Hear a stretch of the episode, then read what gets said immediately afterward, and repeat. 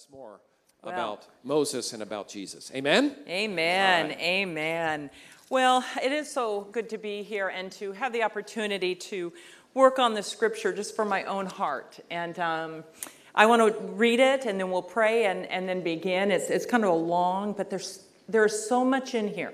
There is so many rich and meaty and powerful truths that God gives to us. You know, uh, Janae preached last week. I just thought, gosh, how hard that was, having to make more bricks. We're trying to do the right thing, and oh, well.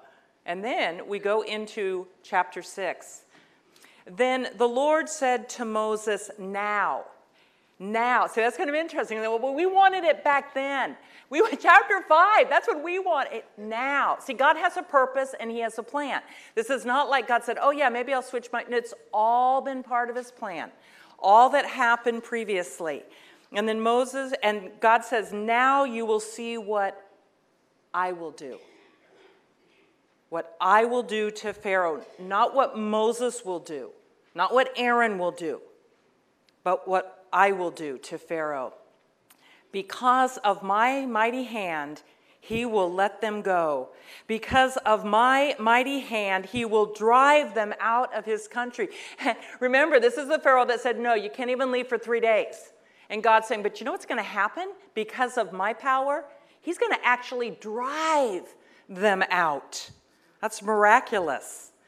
God also said to Moses, I am the Lord.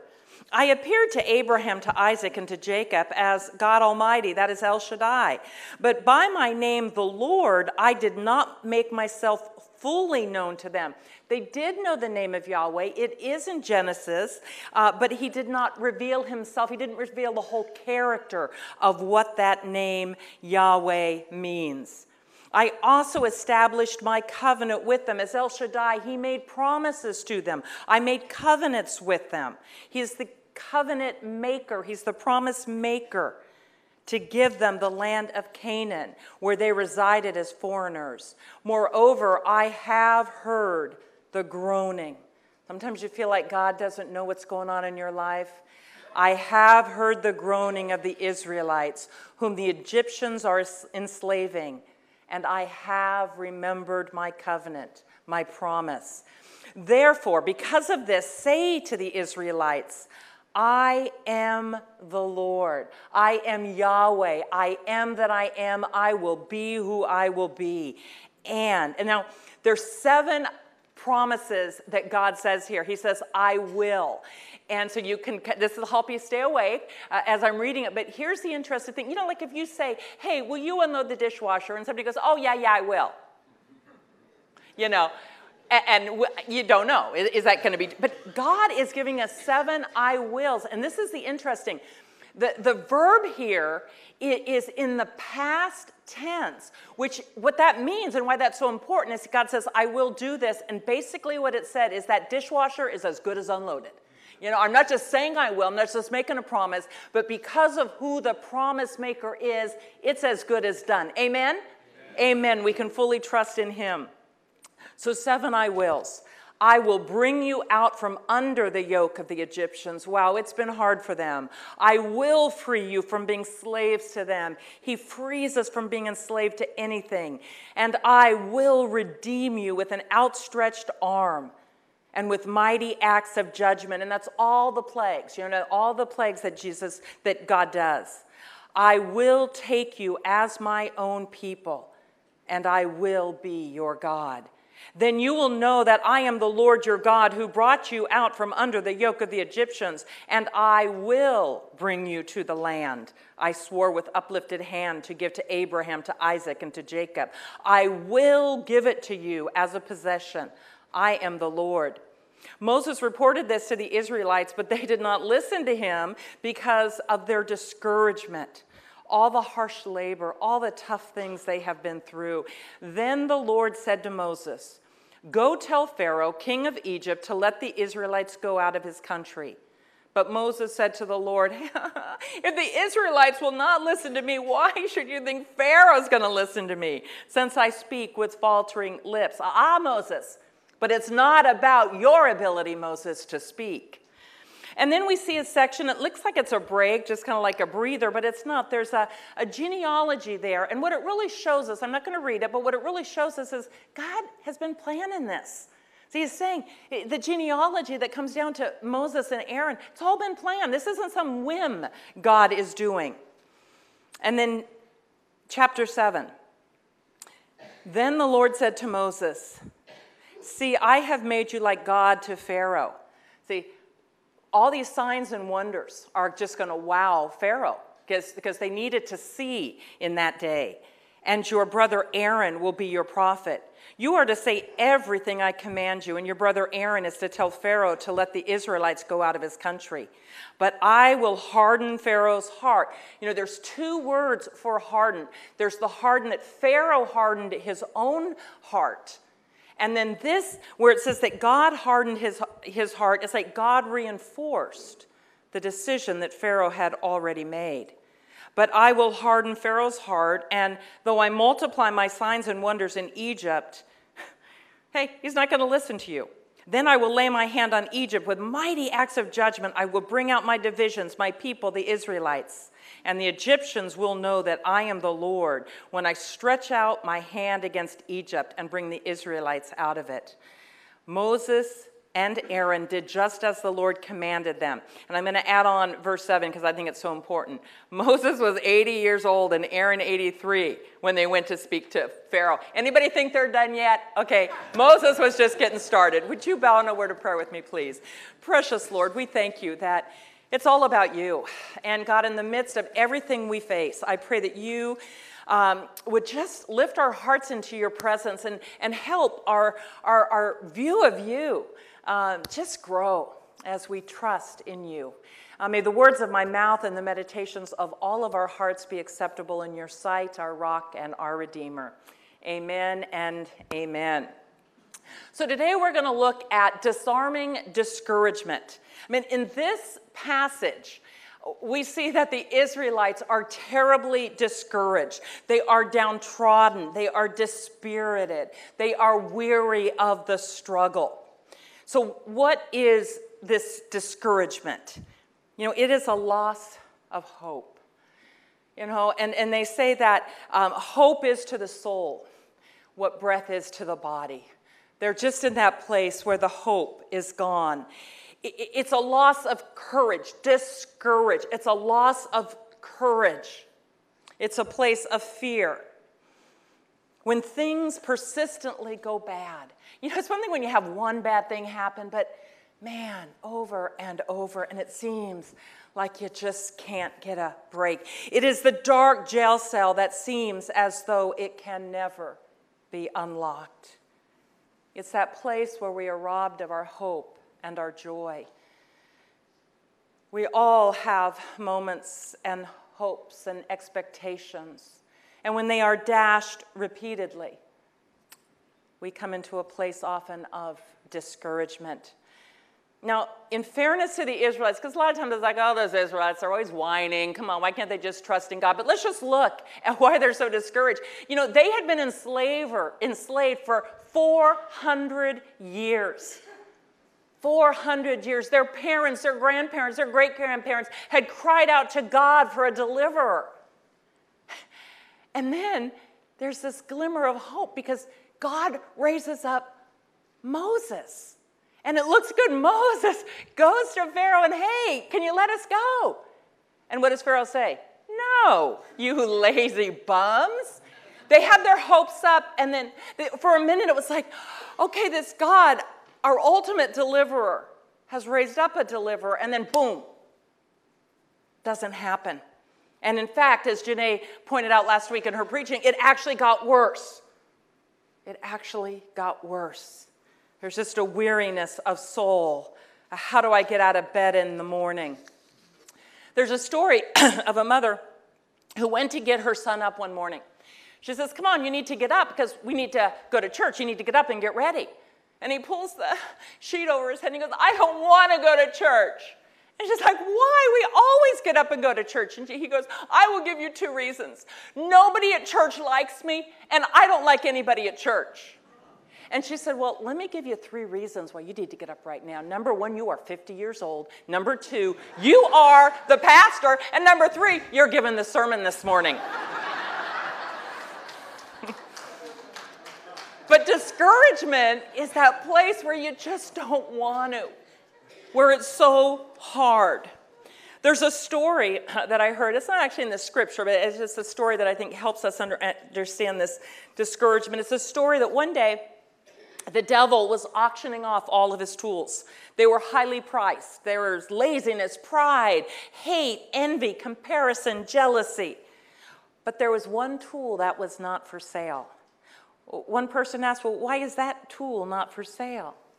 And Satan whispered, I can't afford to get rid of that one. It is my chief tool. It is discouragement. It is the place that locks people into a place of hopelessness. And we see that discouragement too can bring out the blame game as Moses blamed God. The Israelites blamed Moses. Makes us question God, makes us question his purpose and his timing. As we see in verse 9, it can deafen our ears, our hearts to his promises. And in fairness to the Israelites, spoiler alert, you and I today stand on this side of the resurrection, this side of the deliverance of God's people, because they are delivered. But all they knew is this big, tough Pharaoh had said, Make more bricks and you get your own straw. So, how do we disarm discouragement? From this passage, we can see a number of ways.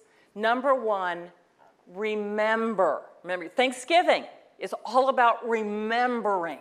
Remember what God has done. Remember who God is. Remember who God is. God reveals himself in this these two chapters as Yahweh. He reveals himself not just as the covenant maker or the promise maker, but the one who has the power to be the promise keeper. He said, I am that I am.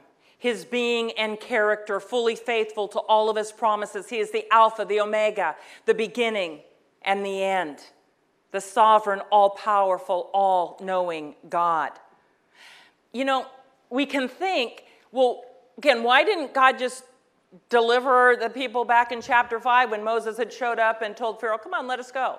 Because here's the thing, guys it's not about Moses.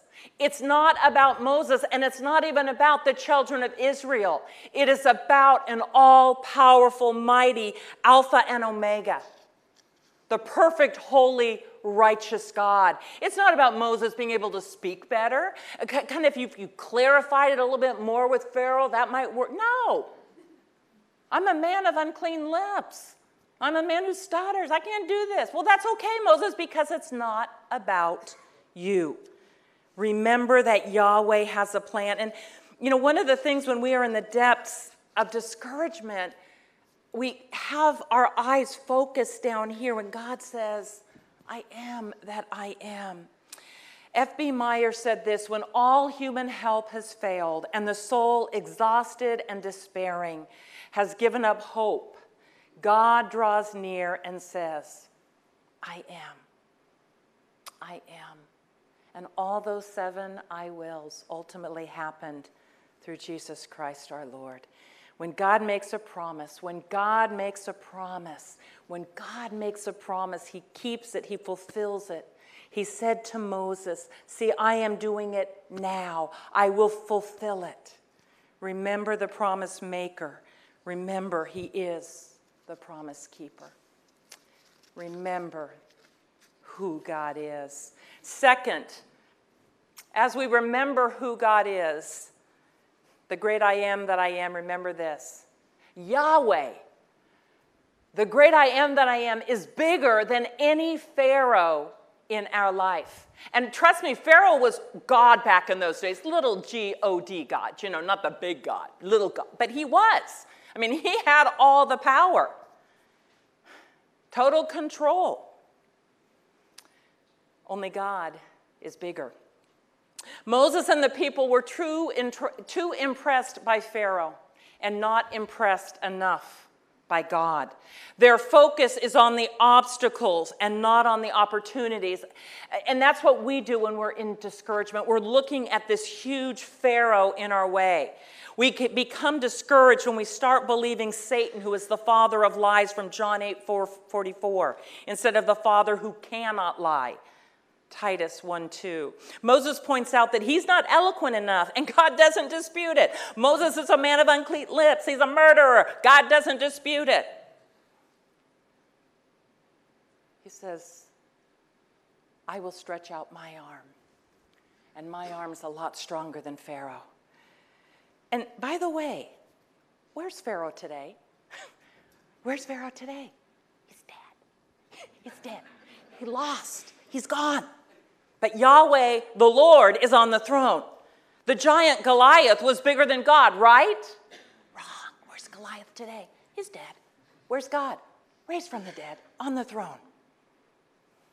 There is no giant. There is no Pharaoh. There is no addiction. There is no enslavement. There's no place of hopelessness. There's no place of estrangement or brokenness that is bigger than the God of deliverance. Whatever you're facing today, there is a God who loves you, who has a purpose and a plan, and He's bigger than any of the discouraging things you are facing. I don't know if you've heard that Veggie Tale uh, song, God is bigger than the boogeyman. God is bigger than the boogeyman. He's bigger than Godzilla and the monsters on TV. God is bigger than the boogeyman, and He's watching out for you and me. God never says in, mom- in Moses' moments of insecurities, Moses, you've got this. You're my man. Come on, Moses, go be Moses. This is great. No, he don't coddle Moses. He says, Moses, I am Yahweh, and I'm bigger than Pharaoh.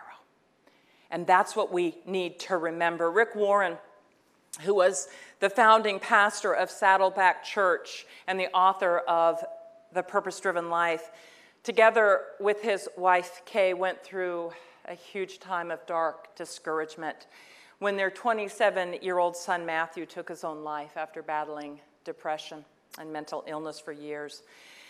After about a year into this tragedy, Rick said, I have often been asked, How have you made it? How have you kept going in your pain? And I've often replied, The answer is Easter. You see, the death and the burial and the resurrection of Jesus happened over three days. Friday was the day of suffering, pain, and agony. Saturday was the day of doubt and confusion and misery. But Easter, Easter, the day of hope, joy, and victory. And he said, Here's the fact of life. Each of us will face three days over and over and over in our lifetime. And when we do, we'll find ourselves asking, as he did, three fundamental questions. Number one, what do I do in my days of pain and discouragement? Two, how do I get through my days of doubt and confusion? Three, how do I get to the days of joy and victory? And the answer is always what? Easter. Easter. He has risen. He has risen indeed. See, Jesus fought the greatest Pharaoh ever, sin, Satan, and death. And what happened? He overcame it by his own power and holiness. See, and he can overpower, overcome discouragement, hardship, pain in our life, and return us to places of joy and thanksgiving. Three, when we're facing discouragement, remember to go back to the Lord and do the next right thing. Exodus 5:22 it says Moses returned to God. He you know, he had kind of some things to say. But at least he went back to God and he said it. See, in our moments of discouragement, that we don't just put the sheet over our head and not talk to God. Whatever we don't understand, whatever the pain is, we can go right to God. I don't understand, God. This is really hard. Pharaoh is mean. He returned, he went directly to God. In our moments of pain, that we would lean into God. The God who says in this passage, He has heard your groaning. He knows of your enslavement. He knows. Take everything, all your pain and struggle and doubt and inadequacies to the throne room of God. He knows we can't do it, but He can. Amen. Amen. Go back to the Lord and do the next right thing. Sometimes we don't know what we're going to do in five weeks or 10 weeks or whatever, but we do that next right thing. It says in chapter 7, verse 6 Moses and Aaron did just as the Lord commanded. They didn't know all that was going to happen in the desert, and all, ah, but they did the next right thing that God had told them to do. In the darkness of discouragement, sometimes we're not able to see the path, but we know the one who is the promise keeper, and he will lead us. So we take that next right step.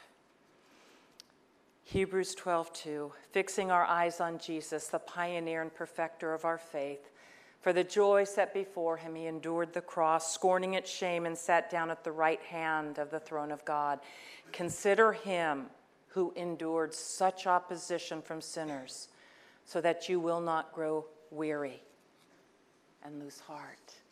Consider Jesus in the garden.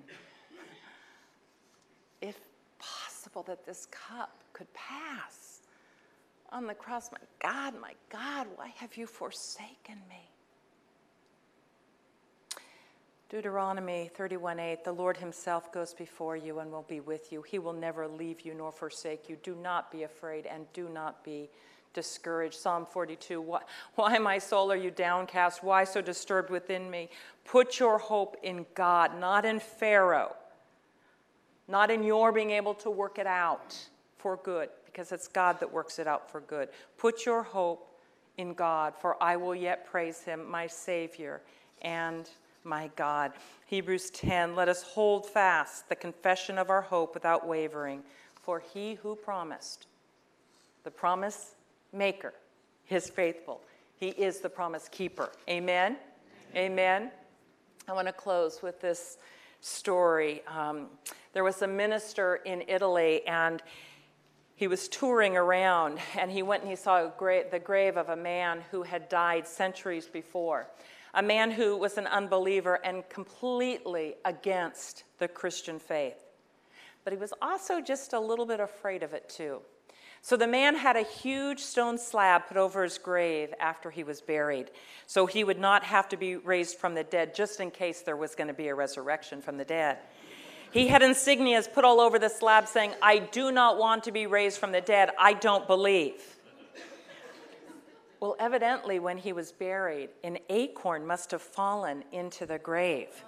So, a hundred years later, when this pastor, this minister visited, the slab had broken open and a tall oak tree had grown. And the minister looked at it and he said, If an acorn, which has the power of biological life in it, can split a slab of that magnitude, what can the acorn of God's resurrection power do in a person's life? And Tim Keller said this the minute you decide to receive Jesus as Savior and Lord, our life doesn't get easier, people. we're, we're just like that. Yeah, make more straw, you know, make more bricks, less straw. The minute you decide to receive Jesus as Savior and Lord, it doesn't get easier in this world. But the power of the Holy Spirit comes into our life.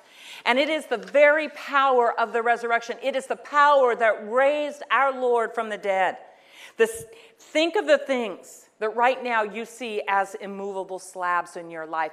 Think about the places where you feel like you are entrapped and enslaved bitterness, insecurity, unforgiveness, fear, self doubt, addictions, estrangements.